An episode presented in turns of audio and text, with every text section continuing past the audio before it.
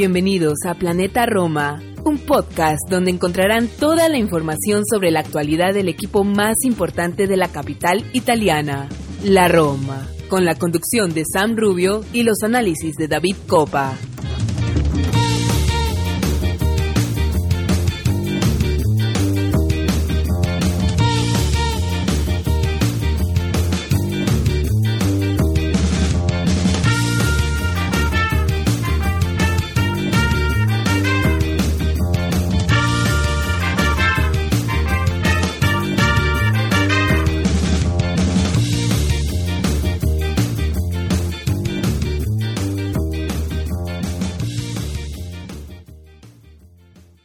Hola a todos, tifosi y alorosi, y bienvenidos a una nueva edición de Planeta Roma Podcast. Sam Rubio les da la bienvenida al episodio número 121.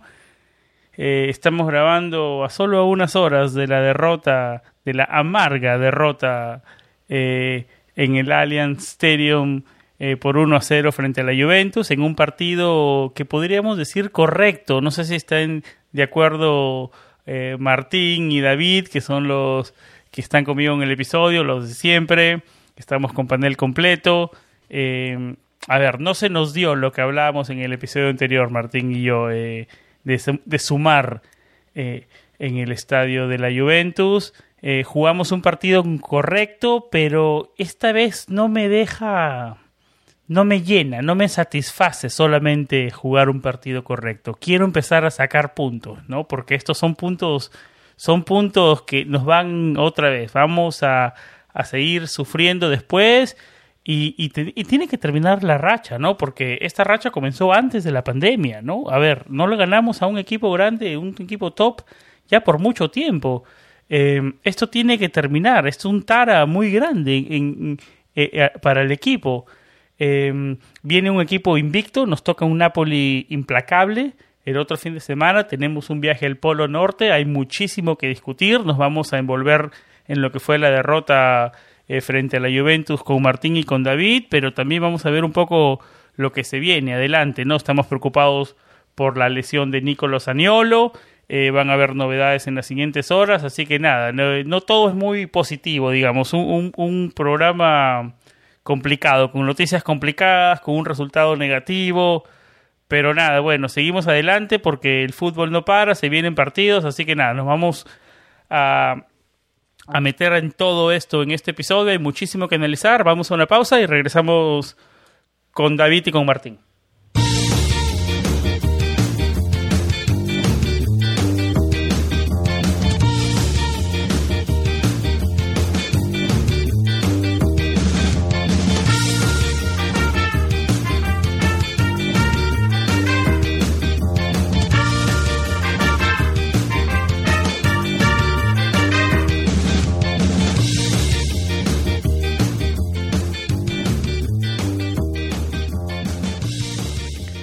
David Copa, editor de planetaroma.net, co-host de Planeta Roma Podcast y creador de El Calcio Total Podcast. ¿Cómo estás, amigo? Bienvenido de regreso para un episodio más, un episodio medio amargo, después de una derrota complicada por cómo se dio. Pero antes de meternos en el partido, ¿cómo estás? ¿Cómo va todo? Un saludo para ti, San, un saludo para Martín, un saludo para todos los que nos escuchan eh, una vez más en Planeta Roma. Y, nada, es un, un, programa medio amargo, pero bueno, me alegro mirando la sonrisa de Orsato, que está peor que los resultados de la Roma. Y con eso me consuelo un poco. No toqué el tema Orsato en el intro, pero definitivamente va a ser tema importante en este episodio. Martín, ¿cómo estás? Bienvenido a un episodio más de Planeta Roma Podcast. ¿Cómo va todo? Muy buenas noches con todos. Gracias David, gracias Sam una vez más por darme la bienvenida acá al espacio. Como les digo, buenos días, buenas tardes, buenas noches, donde se encuentren a lo largo y ancho de este planeta los hinchas de Alorosi que nos escuchan. Realmente hoy sí tengo que decir que no estoy muy contento eh, siento que tengo un don para la profecía, pero para la profecía amarga. Yo justo había mencionado en el episodio anterior que lo único que no quisiera que pase es que haya un, partido que se nos vaya por polémica o que tenga mucha polémica encima y fue exactamente lo que pasó. A ver, eh, nos metemos de lleno, David, en el Juventus 1, Roma 0. Eh, ¿Qué sensaciones te dejó esta Roma? Porque fue una Roma participativa, con ganas, que tal vez lo que le faltó fue definir las, las, las chances o, tener esa último, ese último pase incisivo, ese, esa, esa última para terminar las jugadas, ¿no? Eh, lo comentábamos en nuestro en, el chat, eh, estaban siendo los centros un poco errados, no eran no llegaban muchos y no se terminaban de concretar todas las ideas. Una Juventus, a ver, antes de darte la palabra, a mí me pareció una Juventus típica de mm, de Allegri, no esas Juventus pragmáticas que encuentran un partido, que van con todo para sacar el resultado, pero encuentran un partido y son muy pragmáticas, saben manejar los momentos de los partidos. Y eso fue con los, con los que nos encontramos. Una Juventus que también que no tuvo algunos nombres que, que, no estuvieron disponibles y, al final de, y al final de cuentas son un equipo importante, que lo, que hablamos en la previa sacaron el resultado adelante. Una Juve con jerarquía, pero eh, ¿Dirías que es aprobatorio lo de la Roma? Yo lo decía en el intro, aprobatorio, pero con cero puntos ya no me satisface. ¿Tú cómo lo ves, David? Es complicado, ¿no? Eh, yo creo que al final el resultado vuelve a ser injusto.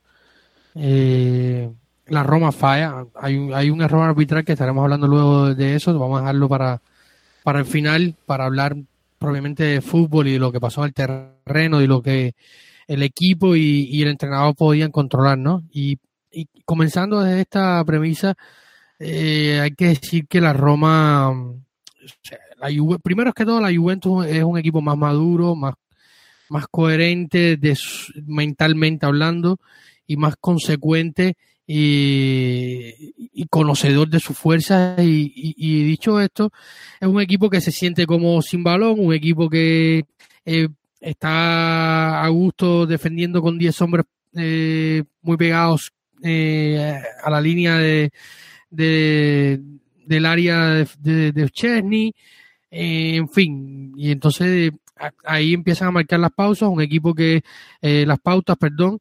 un equipo de la Juventus que en tres pases se te puso en el área, cuadrado de Chilio, de Chilio al área, y ahí te cae el gol, un inicio de la Roma que había, como lo venías comentando, los primeros 10 minutos, 15 minutos hasta que cae el gol, que la Roma se desarma un poco en esa transición defensiva, una mala marca de Saniolo, eh, se quedó Tami y parte de jugadores más protestando una mano de, de cuadrado en esa recepción antes de mandar el pase a, Matías Echilio, que luego este se entraría para el gol.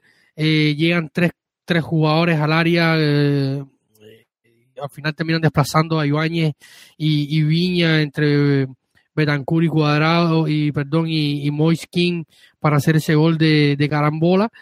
Y yo creo que aquí se define, o sea, esta jugada más o menos define el, el, partido, ¿no? O sea, define el partido, pero define cómo se jugó el partido. Una Juventus que llegó poco y cuando llegó fue por errores de la Roma, porque la Roma se fraccionó, porque sigue existiendo ese problema en el sector medio del campo, donde hay un hombre que sea que, que baje más a la base, que sea más, más coherente en esos movimientos, que intenta ser cristante y que no termina de, adaptarse a, un rol que si bien desempeña medianamente bien, eh, le falta eh, meter pierna, eh, no sé, me falta un, mediocampista que pueda pararse por delante de la defensa, que pueda... Con estos partidos, David, perdón que te interrumpa en eso, y el tema cristante lo quiero tocar más adelante, pero con estos partidos se siente, se nota o se siente que se necesita un mediocampista o un mediocampista ahí en la posición de cristante que te dé algo más, ¿no? sí, un, un, juego más consistente, más estable, una línea también una pelota eh, conductora, alguien que pueda, una, que pueda barrida, algo más, algo más necesitamos de intensidad. Sí, defensivamente y ofensivamente. en los dos lados, correcto. que sea capaz de unir el equipo y que no se parta el equipo, ¿entiendes? Que en un momento determinado pueda servir de filtro para que no lleguen eh, así en, cuando estás en una jugada en contragolpe y está podrá decir Maxi que me estoy alejando del, equipo cristante pero ya tiene que dar un salto de calidad porque parece que si este va a ser su techo es que es difícil. pero si este va a ser su techo David ya entonces tendremos que ver otras soluciones ¿no? volvemos a lo mismo tenemos un carpintero haciendo trabajo de fontanero sea, él trata, lucha y corre y pelea las pelotas y pone carácter y discute con Orsato y va y manda la, trata de organizar, pero su gen futbolístico no es ser un organizador de juegos, su gen futbolístico no es ser un stopper, su gen futbolístico no es ser un central, o sea, eh, ¿cómo lo podemos poner a un tope a un jugador? O sea, eh, que, no está haciendo lo que, que, es lo que siente. Sí, lo interpreta, trata de, adaptarse, trata de trabajar para el equipo y apoyar y ayudar, pero no es su fútbol, o sea, su, su, su le pasa como a Baretú, o sea, puede, puede flotar por esa área, puede meterte un poco de pierna, puede organizar, ayuda en la presión, pero lo que necesita el equipo, que es un hombre que se pare por un De Rossi, un Daniele De Rossi, que es lo que necesita esta Roma, un mariscal por delante de la defensa que pueda organizar, tener un tiempito, un hombre que pueda eh, moverse en toda la amplitud del campo y meter pierna y luego meter un pase largo y, ver de frente la jugada, no lo tiene la Roma. Y Cristante no puede ser ese jugador. Jordan Beretú no lo es. No lo es Gonzalo Villar, no lo es Darboe, no lo es eh, Boe, no es ninguno de los jugadores que ¿Lo es Zacarías de Monchet Blackpack? Zacarías es un perfil bastante parecido, una versión distante. No nos desviemos del tema, regresemos, regresemos al partido frente a Juventus. Pero sacaría a, todas luces eh, pinta como esa alternativa válida y esperemos que, que Diego Pinto pueda hacer la magia, frote eh, la chistera y se saque a Zacarías del sombrero pero sigue faltando esto y, yo creo que a la vez el equipo se parte y, hay una imagen, no sé si, si todos pudieron ver, eh, eh, no sé, cada cual depende de la señal de televisión donde la tenían, yo lo estaba viendo por, por un streaming que me tenía CBS. Eh, hay una imagen muy, particular de José Mourinho diciendo tranquilidad, pasen, pasen, pasen, pasen, toquen, toquen, toquen achiguen, la imagen que, que yo ah, recuerdo ahora es o sea, un equipo compacto, que se mueva compacto, y, eso es lo que falta, un, jugador que, que, sea la extensión de, de, José Mourinho en ese sector del campo y sea capaz de unir eh, ataque y, defensa. Y luego, eh, hay jugadores que no aparecieron, baja forma, y al final la Roma lo intentó, llegó, disparó de fuera, se encontró con un excelente pase a mi Abran que al final la taja eh, no remata bien Tami o, no le da la potencia necesaria y Chesney ataja, el disparo de, de, Cristante que al final desvía la defensa, el de Beretú que se va rozando el palo, eh, eh, la jugada de Matías Viña que hubiera sido un golazo descomunal. Y, y así, y así hubo jugadas, el cabezazo de, de, de Mancini empezando el partido, y otra de las cosas que no se capitalizaron, como se debieron las jugadas a balón parado. La, Juventus es uno de los, de los tres, cuatro equipos que más goles ha permitido en este inicio de temporada balón parado, con cinco, junto con Boloña y otros equipos eh, de mediana eh, tabla hacia abajo. Y, también hoy salen, o sea, yo lo decía en el podcast anterior, eh, en, en el sentido de no arriesgar a Tami, porque te salen con un Bonucci y Chiellini dándote una clase defensiva y, no hay nada que hacer. Y, fue en parte lo que, lo que pasó hoy. Despejaron absolutamente todo lo que, lo que los centros rasos, pases, disparos, eh, todo lo que, lo que intentó la Roma mandar al área, eh, Bonucci y Chiellini se encargaron de, de dar esa masterclass que, como en su momento dijo Mourinho, serían capaces de dar en, en Harvard de defensa. Martín, voy contigo. Eh, ¿Cuáles fueron tus sensaciones? Porque mirando las estadísticas, la Roma ganó en posesión, 52 a 48. Cerca, pero la ganó. Más tiros al arco, 4 de 15, 2 de 6 de la Juventus, 4 de 15 de la Roma.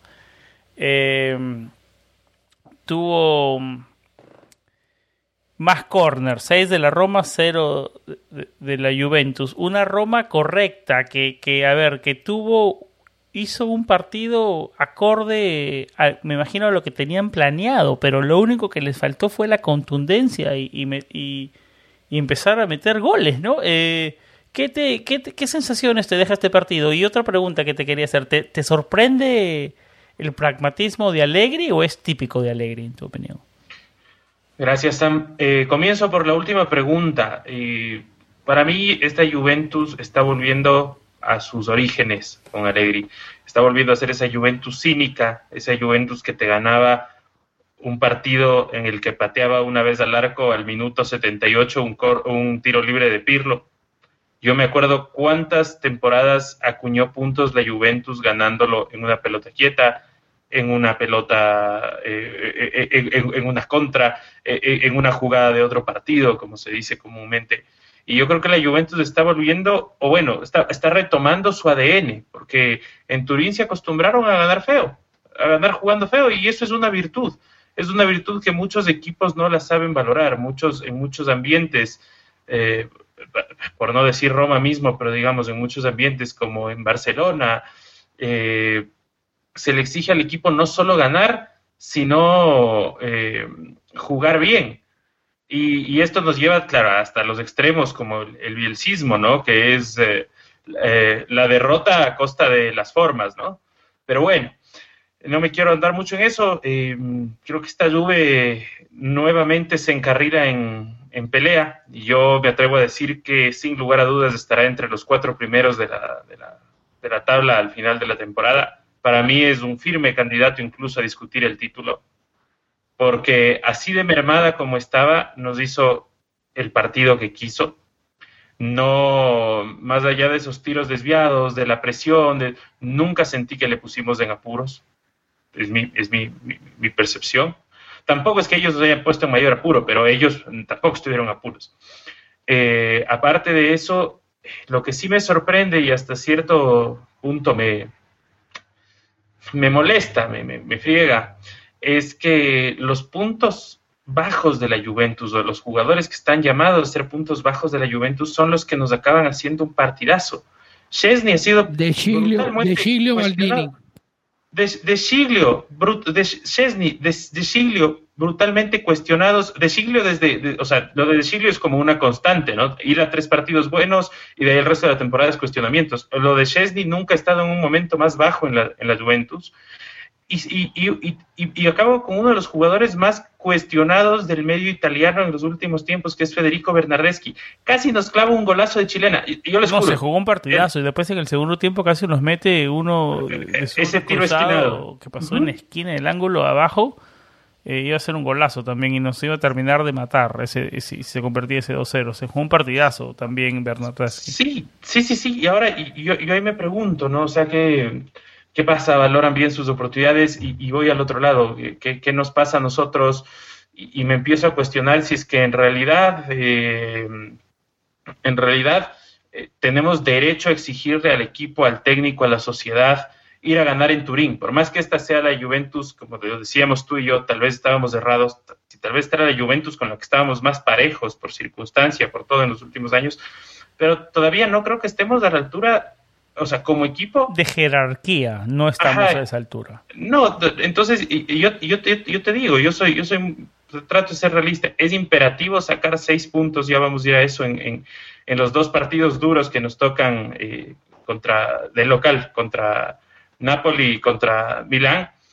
Pero, a ver, si es que no se saca esos seis puntos, tampoco es que es el fin del mundo, porque realmente esta es una temporada de, crecimiento, de crecimiento. Es la primera temporada de Mourinho, no han pasado muchos partidos, tal vez a veces por el nombre estamos muy acostumbrados a que sea un Mesías o algo con la esperanza o culturalmente estamos esperando que alguien nos venga y nos salve y nos lleve del infierno al cielo en un abrir y cerrar de ojos, pero tal vez este es nuestro nivel ir, dar pelea y, bueno, de momento conformarnos con eso. Ahora, Lo malo es que esto es fútbol. La otra vez hablábamos de que la Roma está muy bien administrada, que se está con un gran director deportivo, un gran DT, un gran cuerpo médico, eh, fortaleciendo eh, el lado administrativo con, un nuevo CEO, CEO eh, fortaleciendo auspiciantes, o sea, fortaleciendo la empresa, pero el tema también es que al final del día esto es fútbol. Y por más que seas el club mejor administrado de la historia de la Serie A, si no ganas sirve de poco, porque al final de lo que se habla es del, marcador y ya. Sí, sí. Em, como lo decía, ya no me satisface, ya... Em, te deprimí, te deprimí. No, no me satisface el jugar bien. El, el, no, no, quiero sacar resultados, ¿no? Eh, ya, ya no es suficiente con el... La Roma hizo un partido correcto. Eh, la Roma fue un partido con ganas. La Roma intentó, la Roma metió eh, hay que empezar a sacar resultados, ¿no? Eh, Totalmente. Yo, yo les quiero hacer una pregunta a ustedes y a todos los que nos oyen. Eh, probablemente muchos vienen de países que futbolísticamente no han trascendido de forma mayor. Yo, por ejemplo, soy de, Ecuador.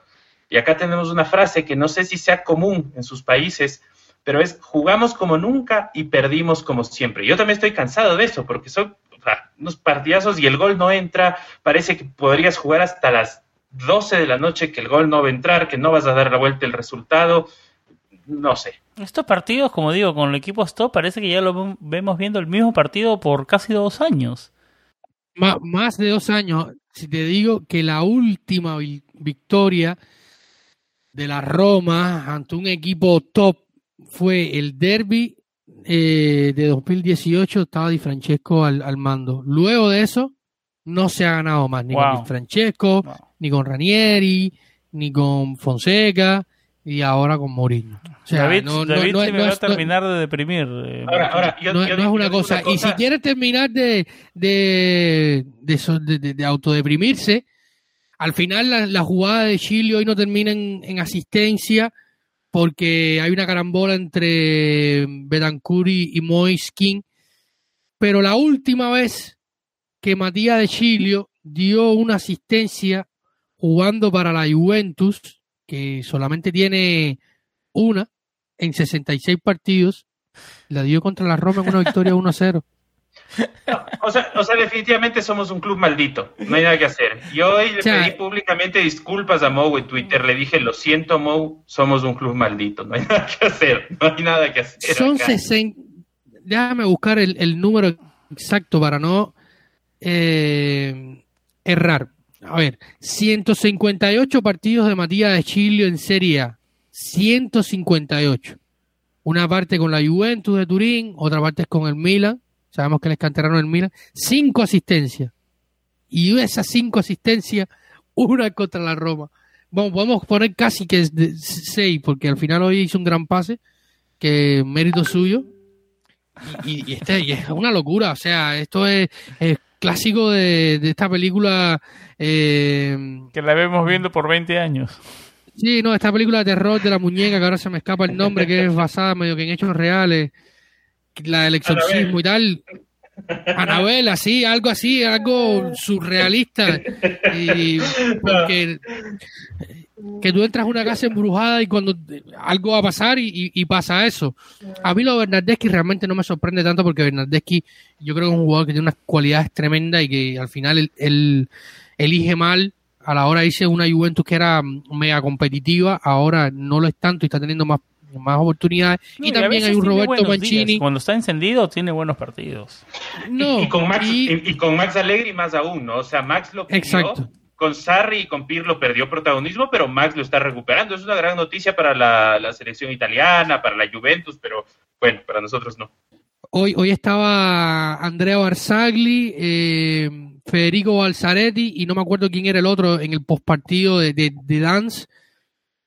Y Andrea Barzagli, cuando estaba pasando por la zona mixta, eh, Massimiliano Allegri, eh, entre, las, entre las cosas que hablaron le dice, Mister, eh, eh, felicidades porque al final está logrando lo que muchos pensaron que no iba a poder lograr luego de, dos temporadas muy malas y es volver a darle protagonismo a, una plantilla de 25 jugadores y que esos jugadores se sientan importantes y que entren al campo y hagan cosas como la que hizo Bernardeschi, como la que hizo Arthur, porque al final Arthur entró eh, a dormir el juego, a tener aún más el balón y lo logró hacer y, cosas como la que estaba, como la que hizo eh, eh Matías de Chilio. En, en, resumen, yo creo que también hay un mérito de, de, de, acá, pero la, realmente es que a la Roma estas, estos partidos, yo creo que es una cuestión de mentalidad que es importante que, que, que, este, que este grupo de jóvenes, de muchachos jóvenes, no, no la tienen y, falta ese jugador experimentado de toda la vida que ha estado en el fútbol y que en el campo te puede cambiar esa, eh, ese Ibrahimovic, ese Pero qué nombres das, David, das tremendos nombres. ¿De dónde, ¿De dónde vamos a sacar ese nombre? No, no, no sé dónde lo vamos a sacar, pero te digo que lo ideal sería en la Roma tener un jugador así. En cambio, yo ponía un tweet hace rato y, lo venía pensando hace varios días, lo comenté en el podcast pasado con el tema de Maldini y el Milan, es que la Roma necesita tener, eh, si algo, en si algo le está faltando a esta Roma, que falló eh, James Palota y que yo espero que, Dan Fredkin y Ryan Fredkin sean capaces de corregir, es acercar más a las leyendas romanistas del pasado, eh, del pasado anterior y el pasado reciente, acercarlas más a la institución es una necesidad. Es una necesidad. Y, hoy yo estaba viendo en el Allianz Stadium, estaban Simone Pepe, estaba Padoy. ¿Piensas que es una pieza que le falta el rompecabezas? Estaba Stefan Listeiner y habían varios ex Juventus eh, de pasado reciente por el club, Andrea Balsali, que estaba trabajando para la televisión. Y yo creo que, que esta pieza le está faltando a este rompecabezas. No sé qué piensen ustedes, ¿no?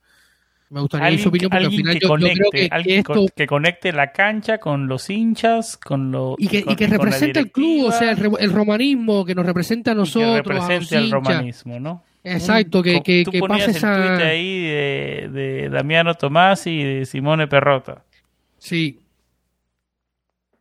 Sí, sí, a ver, David, yo creo, yo estoy de acuerdo contigo. Yo creo que, yo creo que, a ver, una, un, un, un encontrar una posición a uno de esos jugadores, a ver, a ver, Damiano Tomás y en el caso de él es un hombre más que capaz, no, no digo que Perrota no lo sea, y estoy seguro que sí, pero ya ha, tenido posiciones importantes de Damiano Tomás, ¿no? Em, pero bueno, David, regresando, regresando al partido, para, para, porque todavía hay que hablar de, de, del penal, de, de, Daniel Orsato, y por ahí quiero, y, de las actuaciones individuales para destacar, porque hubieron algunas también, ¿no? Em, comenzamos con, ¿qué, ¿qué, tal te pareció el, el, enfoque que le dio eh, José Mourinho a la Roma? ¿Qué tal te pareció la táctica? La táctica, eh, yo creo que, al final con lo que tiene, con lo que se, con el mejor, salió con, salió con el mejor once, estaba la duda de Tami, que yo creo que al final eh, es un jugador que, aporta muchísimo. Eh, Porque lo decía, después del gol de ellos pidió calma, pidió que el equipo sea compacto y que empiece a tocar y que haga su juego, ¿no? Sí, yo creo que el equipo, con lo que tiene y con lo que mejor se pudo hacer, yo creo que Mourinho manda a los jugadores arriba. Te digo, hay, hay un error, no, no es un error de concepto, sino errores en la interpretación, como te decía antes, que yo creo que sí es que Mourinho va por un lado, las ideas de Mourinho van por un lado y lo que tiene a disposición él para sacar adelante los partidos o para intentar hacer su juego van por otro. Y yo creo que por ahí es, donde, es lo que más se traba eh, el paraguas. Luego eh, se puede debatir, pudo mover esto, pudo mover lo otro, pero yo no, o sea, yo no veo tampoco mucho más que hacer y, y, él lo decía al final del partido, no hago más cambios porque al final yo creo que los que estaban en cancha estaban jugando bien. A mí me hubiera gustado entrar a ver a Carles Pérez por Miquitarian, porque al final yo creo que Miquitarian está jugó los tres partidos de la fecha FIFA con, con Armenia, que Armenia está metido en la pelea hasta último minuto, va a estar eh, por un puesto al, al Mundial, sino por un puesto en la repesca, y jugó los tres partidos, estaba, se le veía cansado, poco productivo, poco lúcido, poco efectivo, y yo creo que, que me hubiera gustado por lo menos ver a Carles Pérez, el Charaui dio alguno que otro destello, eh, pero tampoco hay mucho más. O sea, manda chumurudos al campo. En, defensa el equipo no sufrió, o sea que no, no creo que hacer cambios en defensa hubiera sido lo correcto. Eh, era Carles, Pérez y, poco más. Martín, eh, hablaba de algunas individualidades, David. Eh, para ti, ¿cuáles fueron algunas que, digamos, destacaron? Este, me vienen a la mente Viña, que me pareció que tuvo un primer tiempo o un partido, digamos, correcto. Se sabe que Viña es un mejor jugador atacando y que todavía le falta un poco defendiendo, ¿no? Eh, tuvo una jugada importante, jugando que casi termina en gol que se la desviaron en el último momento, increíble, creo que fue Chiellini. Eh, Ibáñez tuvo un partido correcto y Tami, como siempre, participativo y con ganas, ¿no? ¿Algo más para agregar? ¿Estás de acuerdo con mi lista? Eh, yo quería justo destacar sobre todo a, Ibáñez, más allá de, que se le puede cuestionar en, la marca, en esta carambola donde nace el gol de la Juventus, porque más bien es, eran marcas, para mí, marcas de él y de Viña. Eh, yo creo que si es que sigue con el crecimiento que está presentando, tenemos central para rato. No en vano, eh, en los medios se está hablando de que básicamente él tendrá que decidir para quién va a jugar, ¿no? Si es que se decide por jugar por Brasil, que lo puede hacer, o por Uruguay, que también eh, por, ascendencia tiene posibilidad de hacerlo, o por la misma Italia, dado el caso, ¿no? me gusta mucho la labor de Tami, blandiéndose en un juego que no es, eh, digamos, eh, su fuerte. Yo creo que también es más como de, desplegarse, de ofrecerse, de... yo creo que un pelotazo tal vez es más, eh, más efectivo para un delantero más, más corpulento, tipo, tipo Lukaku, pero a pesar de que no es el eh, como que para mí físicamente su, su, fuerte versus esas dos torres que son Chiellini y, Bonucci, yo creo que lo hizo bastante bien, o sea, le estuvo entretenidos, ocupados todo el partido. Me gustó el partido del Sharawi, creo que se ofreció, tiene, está empezando a dar esos chispazos de calidad, está consolidándose como el primer, eh, la primera alternativa siempre en ataque. Eh, me gustó todo lo que vi de Saniolo hasta la lesión, yo, a mí me aterra pensar que vamos a perderlo el chico por, las lesiones, espero que, no, pero a mí me aterra esa idea y es una idea que cada vez tengo más, presente, más presente. Tal vez lo de hoy no se agrave, pero yo creo que es una es un peligro latente que tenemos. Me gustó el partido y yo sentía, digo, este Saniolo es de partidos grandes, porque lo vi con la misma mentalidad y el mismo despliegue que tuvo contra la Lazio. Y eso me molestó. Eh, Lorenzo, buen nivel, no el nivel que estuvo antes de, o sea, o al que nos ha tenido acostumbrados últimamente. A Lorenzo le vi mucha voluntad, muchas ganas de mostrarse, ganas de generar, ganas de hacer una gran jugada, de desestabilizar, de, hacer algo grande, notorio, vistoso, y producto de eso, errando, o, anticipándose, o un segundo más tarde, o lo, o que sea. Y de ahí yo creo que el que sí tuvo un partido lamentable, eh, yo digo, yo bromeaba en un chat interno, decía un partido de 0,5 puntos sobre 10 porque levantó un buen centro cerca al final, fue quitarían. Eh, es raro verlo en partidos así, pero realmente hoy no, no alcanzo a entender. Eh, José Mourinho sabe muchísimo más de fútbol que yo, por eso él está sentado donde está y, bueno, y eso no hay cómo cuestionarlo. Pero yo lo hubiera sacado y metido a, Carles también, como dice David, así sea un rato, porque creo que yo no le he visto en Yaloroso un partido tan bajo a Miki. En el Arsenal se lo vi ya al final de su ciclo, pero nunca le he visto un partido tan, tan bajo. Esperemos el tema, tema físico que decía David, pero también por qué no darle una mano, no, no, no sé qué pasó ahí. Martín, yo creo que más por un tema de la experiencia, ¿no? Eh, es lo que es lo que pienso yo, a lo mejor no sé cómo, cómo ustedes lo vean, porque al final es la experiencia, el temple, la edad, los años que quizás te hacen estar menos Mm, bien físicamente y dice, bueno, va a votar por qué, porque al final eh, tengo más reservas de mandar un muchacho en la, en la cancha que me pueda perder un balón en una sola comprometida y, se, y, pierde el partido, que al final también puede pasar con Miquitarian, ¿no? Pero no sé, esa es la impresión que me da a mí siempre con, este tipo de, decisiones. Em, y antes de pasar al, al tema arbitral, eh, eh, actuaciones, digamos, decepcionantes? Hablaban las de Mkhitaryan, ¿alguna más? ¿Pellegrini, tal vez? Yo quiero decir algo ahí. Eh, yo soy un soldado de Beretut. Me, encanta Jordan, para mí. Pero a mí siempre me decepciona y me duele cuando, cuando un jugador va y golpea el balón en un penal con la desidia que golpeó Jordan. Ahora, yo entiendo, yo entiendo que eh, a ver, mi corazón estaba a mil en ese momento. ¿Cómo habrá estado el de Jordan? Yo sé que él es un profesional y todo, pero está ahí en la cancha, él es un actor profesional, un, futbolista profesional, un, actor principal del fútbol. Eh, pero yo creo que en un partido así no puedes patear ese penal, o sea, ese penal es como, oye, atájamelo, o sea, te juro, rómpele el arco, no, no entiendo, o, o, esquínalo, por último que se te vaya afuera, que se te vaya encima, no me importa, pero, pero como, decimos acá, eso fue un pedo de vieja, me, molestó el penal y encima más que, yo sé, y José Mourinho lo dijo en la rueda de prensa, hay jerarquías, Jordan Beretú es el primer pateador, Tami es el tercero, por eso pateó Jordan, pero Tami lo quería patear.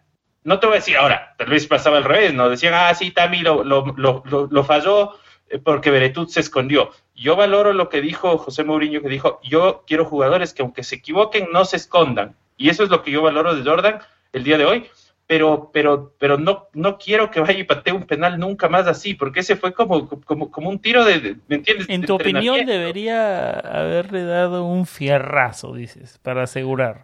Sí, por último. a mí se me hace complicado eh, criticar a un jugador por fallar un penal, de verdad.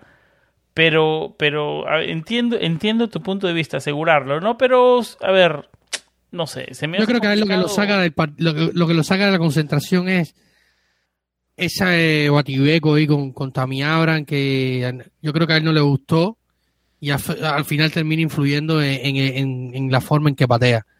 Porque al final, Jordan Beretú, antes del partido de hoy, tenía 13 de 13 desde el punto penal. O sea, no había fallado nunca. Bueno, pudo Nadie pensaba. un buen factor, ¿no? Eh, eh, a ver, un factor, ¿no? Es buen punto. Sí, yo no lo había analizado así, puede que sí. Para mí, puede que, que, que él en su interior dice, oye, vas a desconfiar de mí, el mister dice que yo soy el primero cobrando. Eh, el chico tiene el ímpetu y me recordó un poco aquella jugada de un Sandoria-Roma. Eh, Osvaldo, se recordarán todos, eh, Pablo Daniel Osvaldo con, con Totti, que al final termina tirando el penal y lo, lo, falló. Creo que era el propio, no, sé si era de Santis, todavía estaba en la Sandoria cuando aquello, o no me acuerdo qué portero era, y, al final lo, lo erra y, la Roma al final termina creo que empatando el partido. Eh, o sea, yo creo que estas, que estas cuestiones no se discuten. O sea, si, si el primer pateador es Jordan Beretú, un hombre que tiene 13 de 13, oye, Tami, yo sé que estás en forma, que estás en racha, que tienes ganas, y se le aplaude las ganas a Tami Abre porque gritó, corrió, mete, baja, presiona, eh, eh, lucha de espalda, se da la vuelta, toca, abre espacio, pero hay estas cuestiones y, la, y la concentración le falló a Jordan Beretú aquí. Eso es cierto. Más allá de la jugada previa, de que Orsato, que no se sabe, no sabía lo que había marcado Orsato, el propio Locatelli lo dice al entretiempo, que no sabía ni qué había pasado, y le dice gracias a Dios a Chesney que, había tajado. Eh, no, no, no, te me adelantes a los temas, porque es ahí quería entrar Daniel Orsato. Eh, a ver, cobró penal, debió dejar seguir la jugada de la que terminó el gol y de haber marcado el gol. ¿Por qué retrocedió el penal? Ya había marcado, eh, ya había mandado el pitazo para el penal eh, antes del gol. Eh, ¿Por qué hubo la confusión, David? Es que la única manera de decir esto no, no, hay de otra manera. Es que Orsado no se sabe las reglas del, del, fútbol. Simplemente es, así. O sea, la ley de la ventaja eh, ha salido por todos lados, por todo el Roma Twitter, por todo, por todos lados, todos los medios de prensa eh, posibles y, y, de todo. Lo dice, acá la, acá la tengo, la, voy a leer, escúsenme un minuto. Eh, dice, la ley de la ventaja no debe ser aplicada en, aplicada en una situación eh, concerniente a, un, a una falta grave a una conducta violenta o una infracción que, que conduzca a una segunda amarilla, eh, a menos que sea en una situación manifiesta de gol. No sé si se, si se entiende. La, la ley de la ventaja no debe ser aplicada cuando se comete una falta grave, cuando hay una conducta violenta o cuando hay una falta que conduce a una eh, segunda amonestación, una, una falta de segunda amonestación, a menos que haya una eh, situación clara de gol. Yo creo que, aquí está más que claro. O sea, tú tienes que dejar que termine la jugada. Eh, luego se podrá evaluar o no si había mano de Milquitarian, que para mí no había. Y luego, si hay mano de Milquitarian, fin del tema, no hay penal. Yo prefiero que no me den el penal. Ese soy yo, o sea, esta es mi opinión. Yo prefiero que no me den el penal y que sí me den el gol. Al final le das el penal y estás dándole otra opción al equipo rival de, salvarse. Porque como al final sucede. Es lo, es lo que creo yo. Yo creo que, que, al fin, que al final esto es lo que pasa, ¿no? Eh, la ley de la ventaja no se anula jamás. A no ser en Pasan los partidos, pasan los años y nunca terminan los, los problemas y, las controversias arbitrales entre Juventus no, y nunca va a terminar porque al final todos somos humanos y todos nos equivocamos. Entonces, yo, pero yo me equivoco muchísimo. la Juventus, David. Eh, ¿Qué yo me equivoco muchísimo. lo que yo, yo, puedo permitir que tú te equivoques y puedo aceptar y puedo entender cualquier equivocación porque somos seres humanos, no somos máquinas Incluso las máquinas fallan porque hay sistemas que fallan. Pero que no se sepan. Lo que no, lo que no puedo entender es que no te sepan la regla del juego. ¿Y qué decía Murillo en la previa? No, yo estoy seguro, yo estoy, yo me siento bien con un, con un, con un árbitro tan de experiencia como Orsato.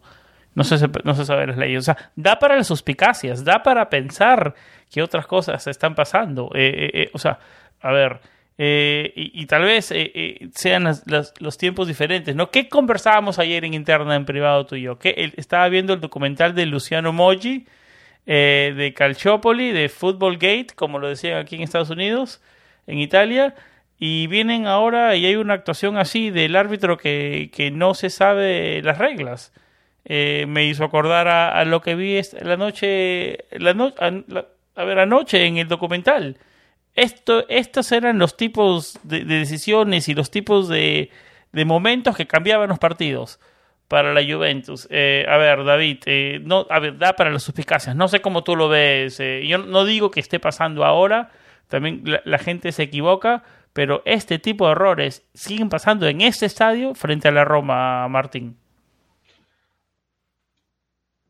A ver, yo, yo ahí ¿qué, te puedo decir? O sea, realmente para mí lo de Orsato, o sea, no sé si es malo de maldad o malo de ignorante, en realidad te juro. O sea, yo, yo, yo, me quedo pensando en eso. Y, y sí me quedo pensando mucho en qué decidió, porque claro, o sea, teóricamente puedes llegar a justificar el tema con la, con la mano de con, la mano, digamos, eh, que le saca, eh, que, que, le pita a, a ¿no es cierto? Correcto. Ahora, lo interesante de todo esto es que eh, a, quién, le saca el, el, amarilla el momento del penal? Yo creo que es a Chesney. Él le saca a Chesney, ah. correcto. Entonces, eh, ¿quién está haciendo el penal según, según Orsato? Chesney, correcto. Correcto.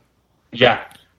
Entonces, eh, a ver, si es que, si es que el, para mí, la mano de, de, de, de, Mikitarian y el penal de Chesney son una cosa que pasan en simultáneo. ¿Ya? Para mí incluso te diría que la mano de Mikitarian es posterior, eh, es, es, es, es, como hasta anterior al impacto porque ya está como cayendo. Entonces yo me quedo con David, no me des el penal, o sea, ya si me vas a robar, róbame bien, no me, no me des la esperanza de meter un gol y con toda la presión y con todo el tema, porque es, terrible. Y hubo dos penales en esa jugada. Hay contacto. Ah, o sea, Danilo llega la bola. Es cierto que Danilo llega la bola.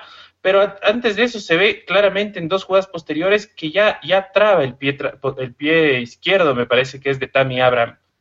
Entonces, o sea, para mí sí es, sí es una cosa que es un robo a mano armada y, y, me molesta. Y lo que siempre me molesta de esto es que son equipos que no te necesitan robar para ganarte. O sea, hay que ver los presupuestos, la historia que tienen. Y eso es lo que me molesta, porque yo quisiera, quisiera alguna vez ir a ese estadio y sentir que voy a jugar parejo, en verdad, o sea, que voy a jugar sin que nada raro pase, porque siempre acaba pasando algo raro. Y te digo, los árbitros se equivocan. ¿Se ha equivocado a favor de la Roma contra otros equipos? Sí, muchas veces. ¿Se han equivocado en contra de la Roma contra otros equipos? Sí, muchas veces. Pero contra la Juventus es, es 99 Juventus y una Roma. Y, y no, o sea, ni estadísticamente da así, o sea, no, es una cosa espantosa. David, ¿qué tienes que agregar del arbitraje de Daniel Rosato? No, eh, no hay nada ya, lo, hemos comentado todo. Incluso ahora estaba volviendo a ver la jugada y es lo que dice Martín. La posible mano, porque para mí no hay mano, eh, de Milquitarian se produce a raíz de la falta de Chesney en un balón que rebota en la cabeza del defensor que luego vuelve hacia la humanidad de, de que al final no termina tocando en la mano. O sea, yo creo que, que, ¿qué podemos decir? O sea, lo más preocupante de todo es que Orsato no se sepa las reglas. Yo, yo, yo, yo eso a mí me deja eh, patitieso. ¿Qué, te puedo decir? Y, les digo una cosa. Yo, yo no sé ahí cómo opere bien la regla, y perdón David que te interrumpa, la, la, siguiente regla que yo voy a decir. Pero si no es una regla, o sea, si es que opera como aparentemente operó hoy, es una regla que tal vez haya que revisarla y, no porque hoy nos perjudicó a nosotros, sino porque me parece inaudito. El momento que está antes milisegundos antes de que Jordan Beretud impacte el balón. Hay tres jugadores de Juventus ingresando al área. Ok, ya hasta ahí se podría repetir el penal. Lo que dicen es claro, pero está Mancini también que ya entra y habilita a los otros tres. Ya, pues está bien. Pero ¿qué es lo que pasa ahí? O sea, de la posición que gana Chiellini, que ya está prácticamente con todo su cuerpo adentro, como se ven las imágenes, adentro del área, antes de que Beretú impacte el penal, llega antes al balón que Mancini. Entonces, si es que esa regla funciona así, para mí es fácil. O sea, la indicación para mí como de T sería para todos mis, mis, eh, mis jugadores, cuando te piten un penal en contra, trata de meterte siempre al área que algún incauto o, por muy cauto lo que sea te va a seguir. En este caso, Chiellini se anticipa y Mancini tiene que seguirlo sí o sí, porque ya, vamos, porque es la naturalidad del juego. Pero entonces la regla está para mí mal formulada y se debería revisar, porque Chiellini está sacando ventaja de esa posición y al mismo tiempo está con su, al adentrarse en el, en, el, en el área eh, premeditadamente, está arrastrando a Mancini. O sea, eso para mí hay que revisar, le juro, porque para mí es, es, es, es, una ventaja evidente que deberían empezar a capitalizar de ahora en adelante todas las defensas cuando les piten penales en contra. Es decir, mandar a todos adentro del área, porque por último te, te, lo repiten y ya, pero... me, me dejaste con la duda, Martín, porque habilita, imagino, no, no, sé, tengo que revisar qué dice, porque para mí invasión, invasión, eh, si, si, si Chiellini entra, puede estar habilitando a Mancini, a quien sea, si, si al final Mancini entró es invasión y listo, se repite el penal, o sea, era como entendía yo antes, no sé ahora cuál será, porque estas cosas cambian todos los días, pero eh, eh, también estaba, estaba ese tema, el tema de la invasión, en fin.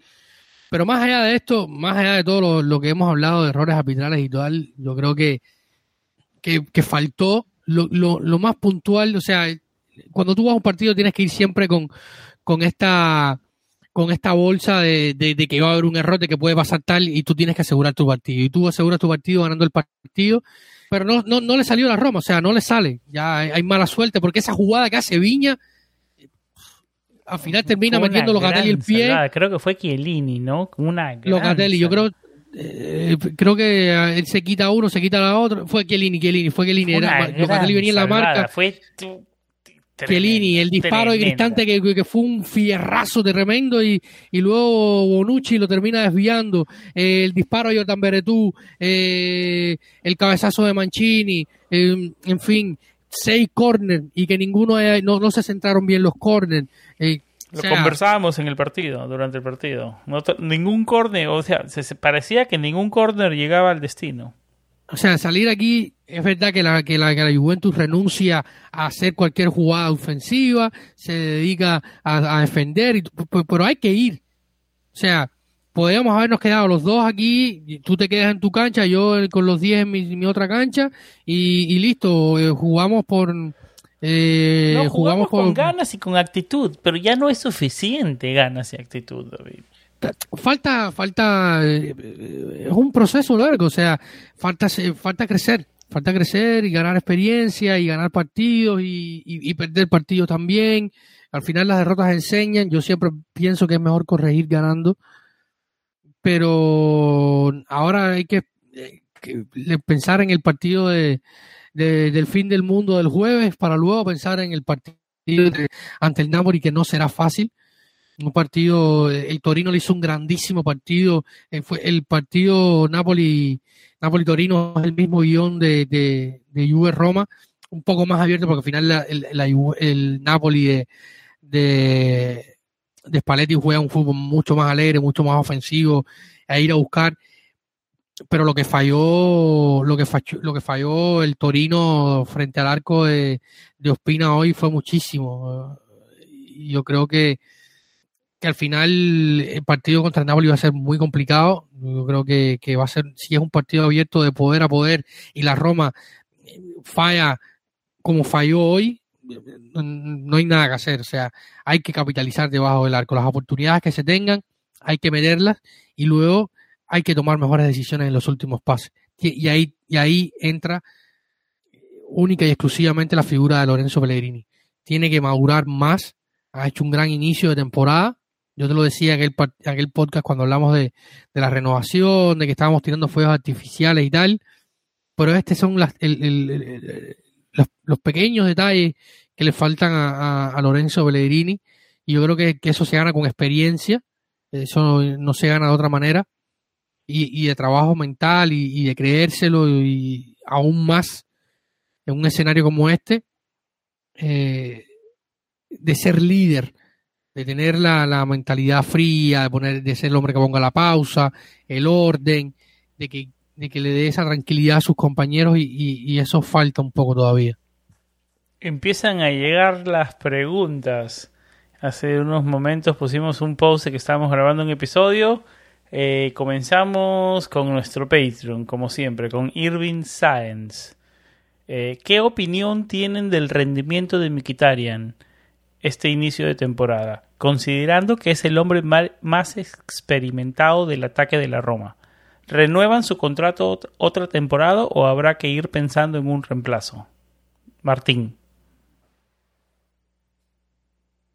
A ver, para mí, a pesar del, mal partido de hoy, yo creo que Mkhitaryan eh, le da un poco, si bien no es, no es un líder carismático o algún tema así, pero desde la experiencia, él es de los pocos jugadores aquí que han ganado cosas vamos, a, tal vez no estuvo en el mejor United, tal vez estuvo también en el Arsenal, que, que, en los últimos años no ha sido la gran cosa, pero ya está acostumbrado a, a, a, ganar cosas, o sea, a ganar cosas y eso es algo, un chip ganador que se les debe dar a los, a los chicos. Yo lo renovaría, desde el tema económico, eh, sería un poco más eh, cauto en el, en el manejo del, del, sueldo, ¿no? Para no, no estar ahorcados pero yo sí lo renovaría una temporada más y, le agradezco mucho a Irving por la pregunta y le mando un saludo.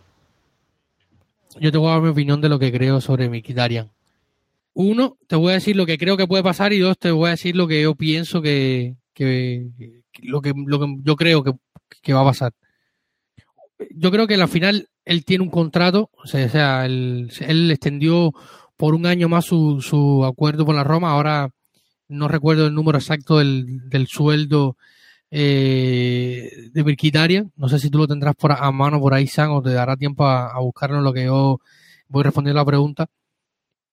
Y si echamos un poco hacia atrás el, el cassette, recordaremos que fue un poco una novela, él estaba en Mónaco, no se sabía si iba a renovar o no. También entiendo que la llegada de Mourinho a él le movió un poco el piso por el tema de los problemas que habían tenido en, en, en Manchester pero yo creo que él, él tiene dudas eh, sobre lo que va a sobre, sobre su futuro a, a, largo plazo, y la Roma también tiene dudas. Y, por ahí, y ahí eh, ambas partes se están cuidando, por eso no hay una opción más para renovar automáticamente, no hay, no hay nada en el contrato que diga que, que hay una opción ya válida para renovación.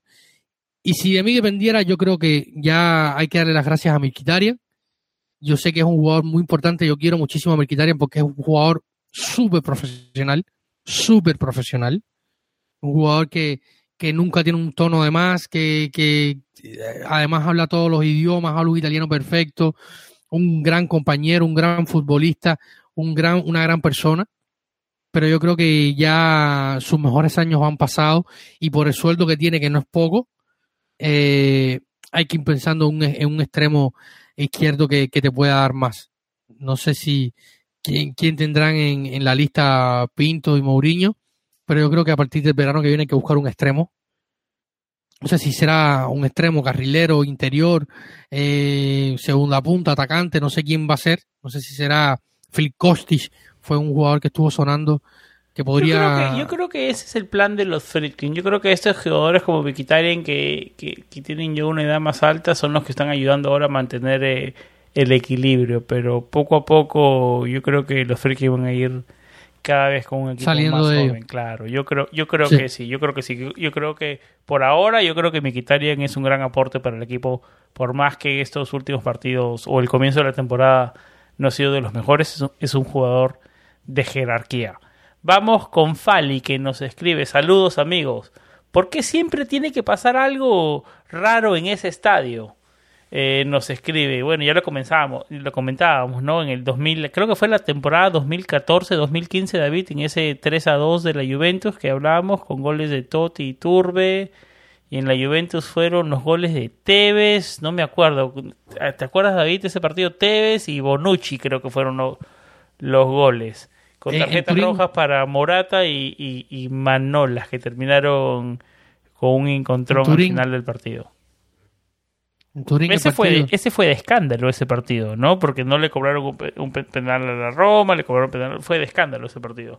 El penal que le cobraron a, a, la, a la, Juventus, el gol de, de Bonucci, eh, había un jugador de la Juventus en offside que le estaba bloqueando eh, eh, la mirada al arquero de la Roma, fue, fue de escándalo ese partido. Pero bueno, nos escribe Fali que siempre, siempre pasan cosas medias raras en, en ese estadio. También nos escribe Marlon, Rumple 7. Es complicado después de acumular tanta frustración. Les admiro por ser tan, tan profesionales. Mi pregunta, gracias Marlon. No sé qué tan profesionales seamos, pero gracias, la verdad. Uh, lindo comentario. ¿Cuándo Davidito RC va a dar un pronóstico en el programa? Dice. El día que lo haga, la Roma tendrá la mejor racha de victoria de su historia. Dalle Roma.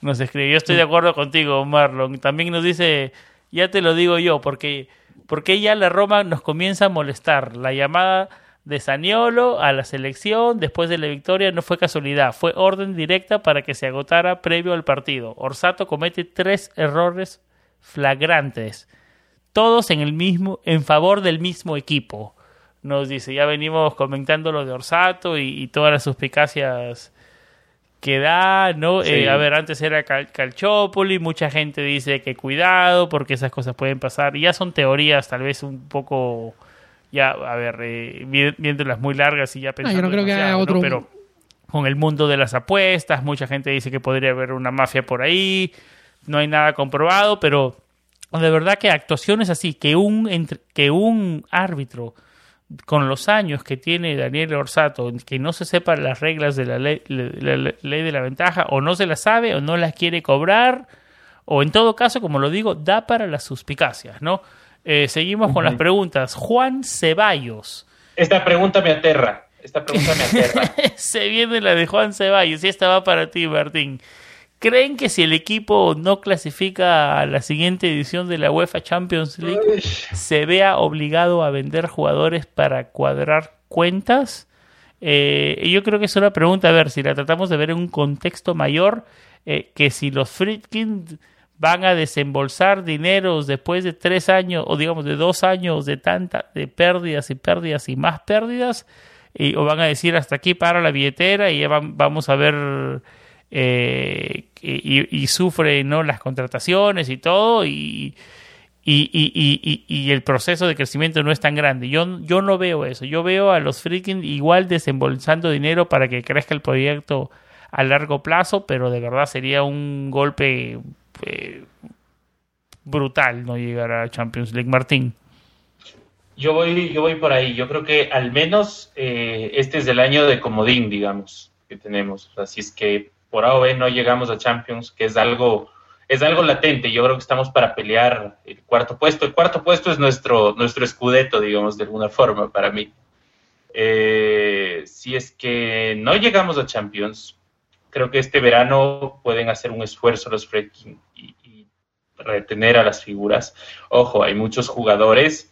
Eh, a ver, no llegar a Champions es, eso es un problema desde el tema económico, por lo que bien, bien pregunta, insinúa Juan, por lo que comentas tú, pero también porque siempre va a ser más difícil atraer jugadores eh, codiciados, ganadores eh, exitosos a un proyecto que no incluya Champions League. a ellos les interesa jugar esa competencia. Eh, es algo que lo hemos visto, lo hemos sabido y, y, ha pasado siempre. O sea, quieren irse a equipos que jueguen en Champions League porque les interesa competir al mejor nivel. Entonces, eh, respondiendo a la pregunta, Juan, para no desviarme tanto, eh, yo creo que este verano no, no venderían jugadores, pero tampoco sería gran cosa lo que se pudiera comprar porque no, no creo que la Roma sin Champions sea un proyecto que atraiga a, por, a pesar de Mourinho, a pesar de que de los Fredkin y todo eso, no creo que sea un proyecto que atraiga a la misma eh, cantidad de jugadores de este extremo que dice David, por ejemplo, un mediocampista más o un lateral por derecha de un alto perfil que, eh, que si es que estuviera jugando Champions. Rodrigo Castillo nos escribe, ¿por qué la ley del ex es la más guarra con la loba? Eh, no estoy tan seguro qué significa guarra, perdón Rodrigo, pero gracias por escribirnos. Debe ser algo lo, más, la más complicada, la más jodida, digamos. sí, sí. La, más acentuada, pero la, más sucia contra Estoy tratando de analizarlo. gracias Rodrigo, gracias Juan, Ceballos, Marlon, Fali, Fali es de los antiguos, Irving Saez, muchísimas gracias, nuestro Patreon. Em, Ojo, Ojo, Fali nos escribió, Fali nos escribió por ahí, ¿no? Que está con una rabia, dice que, quiere venir a deshogarse acá al programa. no sé si vieron ese tweet. Complicado. Complicado. Sí, lo vi, lo vi, Complicado, por acá para que se desahogue.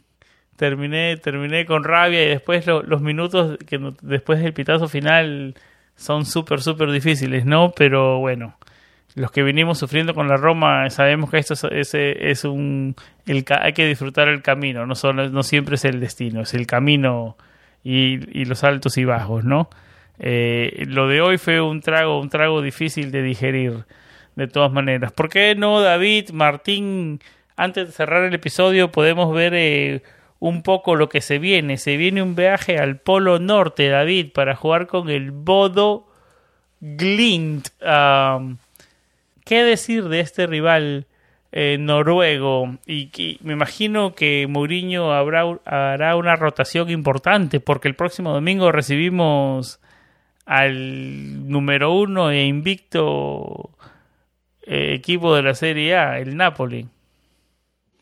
Eh, yo creo que tiene que hacer rotación masiva. Si puede jugar todos los que no puedan, todos los que puedan descansar, perfecto. Me parece genial. Chomurodov, que juegue Chomurov, que necesita jugar, encontrarse con el gol, que descanse Mikitarian, que necesita descansar Mikitarian. Va a jugar Carles Pérez después de este golpe eh, de Saniolo. Calafiori, eh, Kumbula, Villar. Kumbula, que por cierto hizo un partidazo contra Polonia. Se merendó a Lewandowski.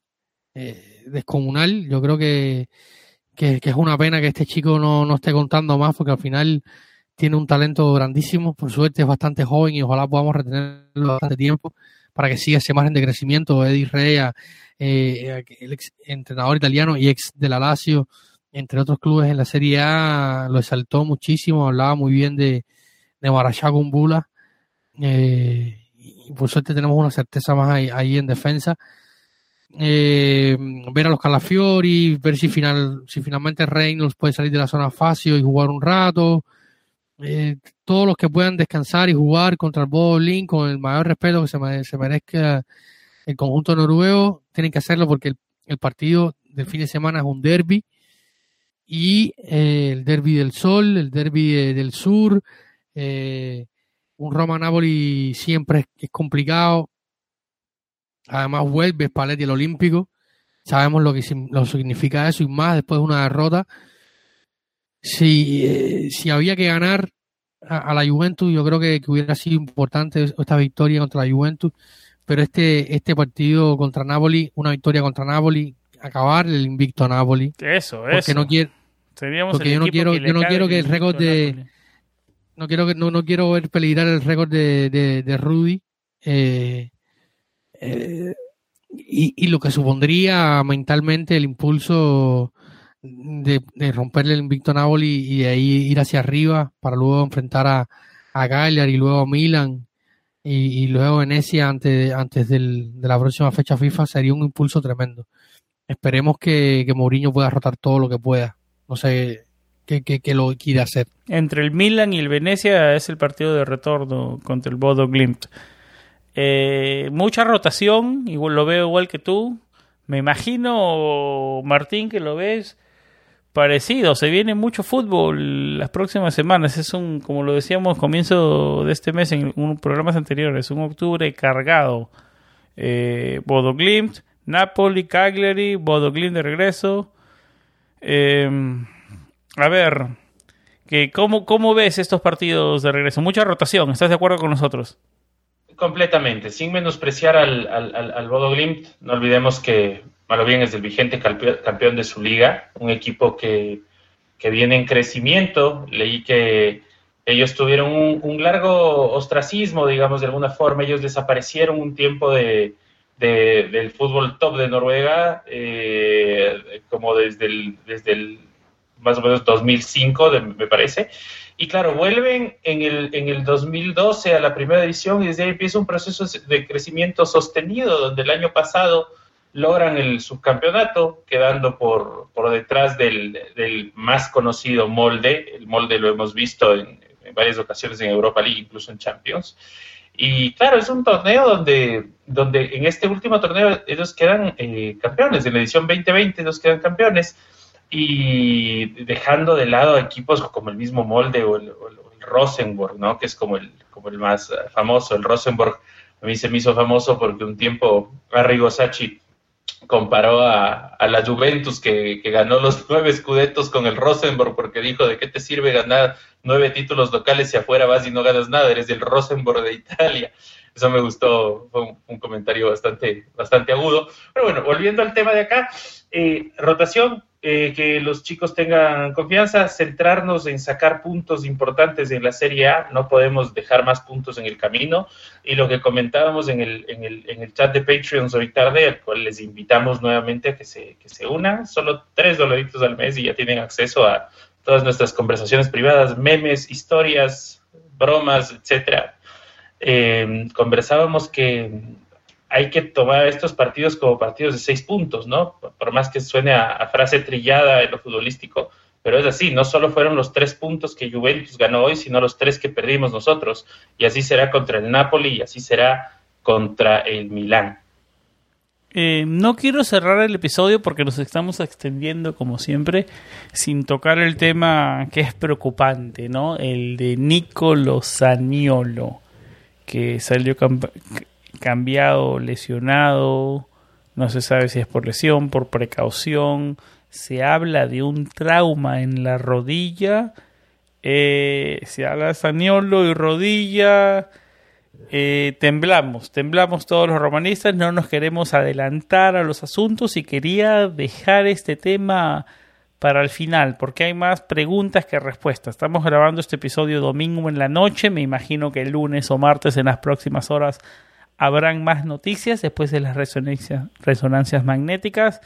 Pero David, te pregunto, y sin extenderte tanto, eh, ¿qué se sabe de Nicolás Añolo y de, su supuesta lesión que nos tiene a, todos aterrados y que hemos hecho un buen trabajo en este episodio de no hablar de eso hasta ahora, hasta el final? Como tú, como tú bien dijiste, algunas notas de, periodistas connotados, Filippo Biafra, sobre todo el Tempo, que es una una de las fuentes más fiables, eh, decía esto, que parecía que no era nada grave. Eh, luego algo que confirmaba eh, Aliprandi de, de, Corriere, que no parece nada grave, un, problema en la rodilla, lo vimos salir tocándose un poco la rodilla. Yo realmente no quiero pensar mucho en eso porque eh, me hace entristecerme aún más después de ese resultado de domingo. Eh, pensar que, que Nicolo pueda tener algo grave, yo creo que sería devastante para mí, para él y para todos nosotros, los tifosi. Pensar que, ese muchacho tiene que volver a lidiar otra vez con una situación así, yo creo que, sería desconsolante. Yo creo, quiero esperar. Eh, José Mourinho ha, dado el día lunes eh, libre para que los jugadores descansen, se reincorporarán a los entrenamientos en Trigoria el próximo martes a las 10 de la mañana hora de Italia. Yo creo que, allí tendremos una mejor eh, visión o, o, tendremos más, información más clara.